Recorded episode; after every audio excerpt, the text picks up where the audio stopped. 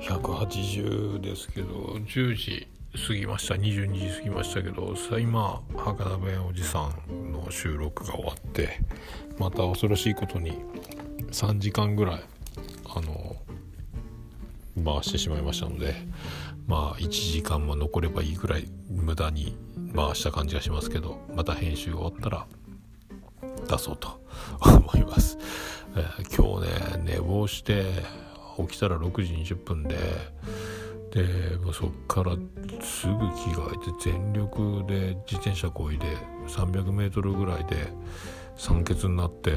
太ももがねもう足がうわって息も肺も破けそうなぐらいになってまあそこからまた気合で行ったんですけど起きてすぐね水も飲まずにトイレ行ってもう口の中カラッカラで間に合ったんですけど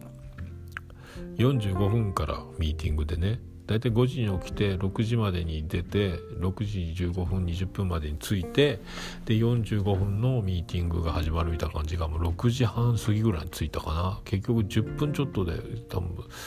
トータル15分もかかんなかったかな起きてから。すごいスピードで行ったんですけどそれから今日はだからもうふわふわふわふわ酸欠足も太もも階段を上るのに足が上がんないぐらいにこう限界まで追い込んじゃったみたいな感じになって、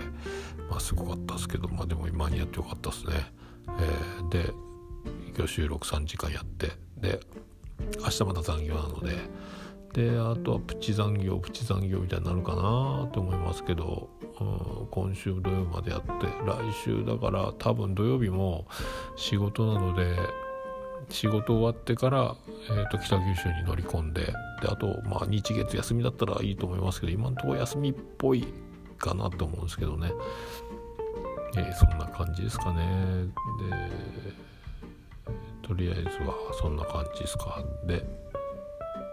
まあ張り切って博多弁おじさんを編集しようと思います、